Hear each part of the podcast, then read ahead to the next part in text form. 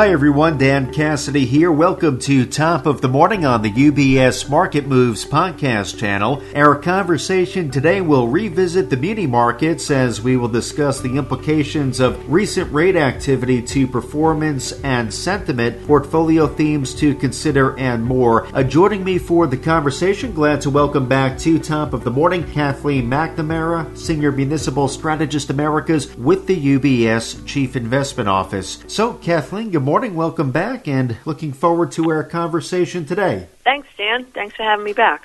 Absolutely. So, Kathleen, as our listeners, our clients know on a monthly basis, we do like to uh, check in, touch base, and talk about the Muni Market Guide, the flagship piece, which you run lead on. With that in mind, Kathleen, maybe we can begin with a performance update on munis. Since we last spoke, much attention has been paid to rising U.S. interest rates. Curious how the recent rate activity, Kathleen, has impacted muni performance and investor sentiment. What can you share with us there? Sure, Dan. Yeah, we have received an uptick on questions on the impact of rising rates on munis, you know, over the past month or so.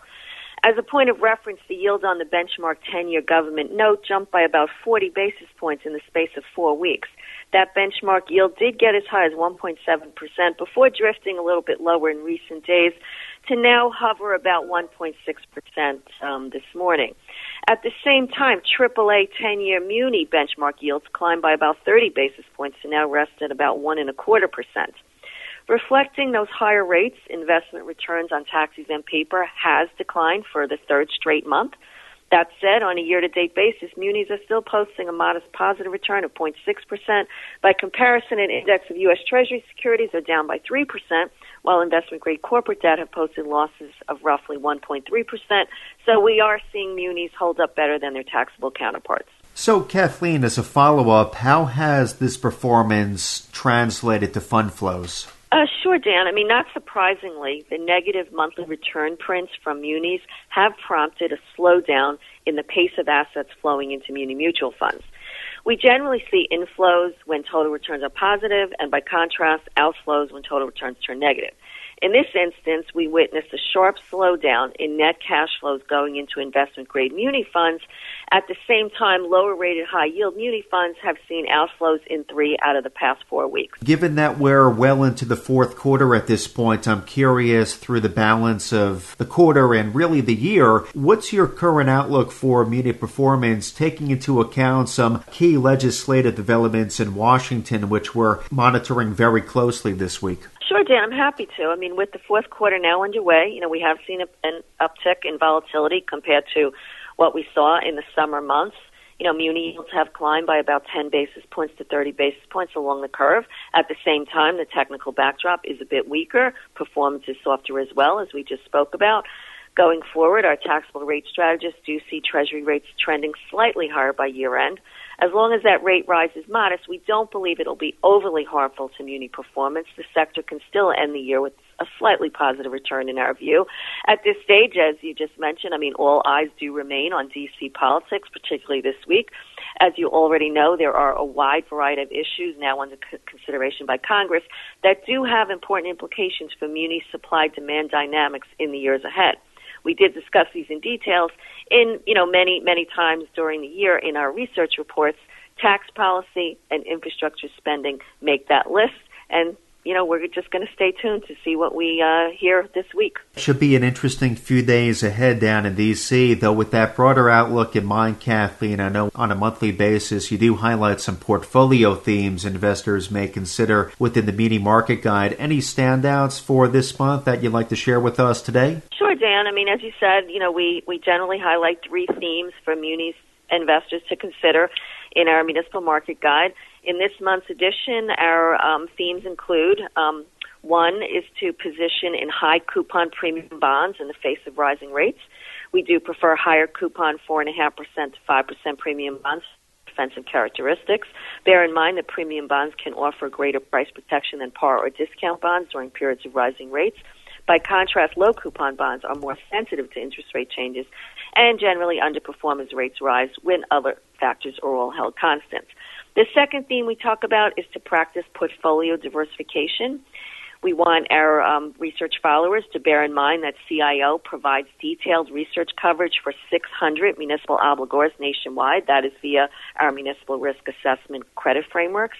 This coverage does span across nine different sectors and serves as a useful guide for investors seeking diversification opportunities. And the third theme we talk about is muni high yield. We get a lot of questions about what's happening in the muni high yield space, you know, for that extra tax exempt income that's available there.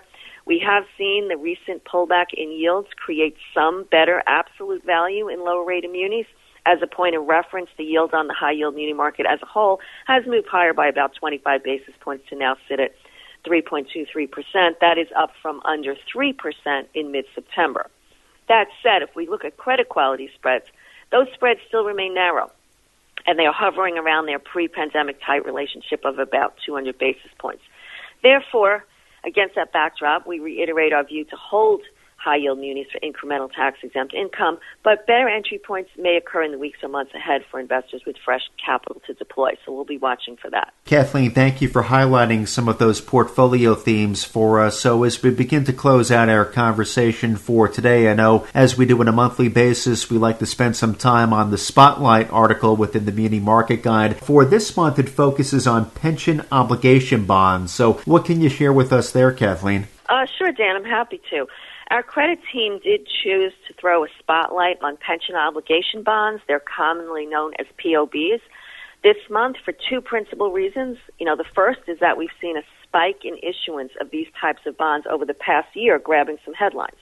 For example, thus far in 2021, about 80 municipal issuers brought POBs to market. That's up from only about 20 issuers two years earlier.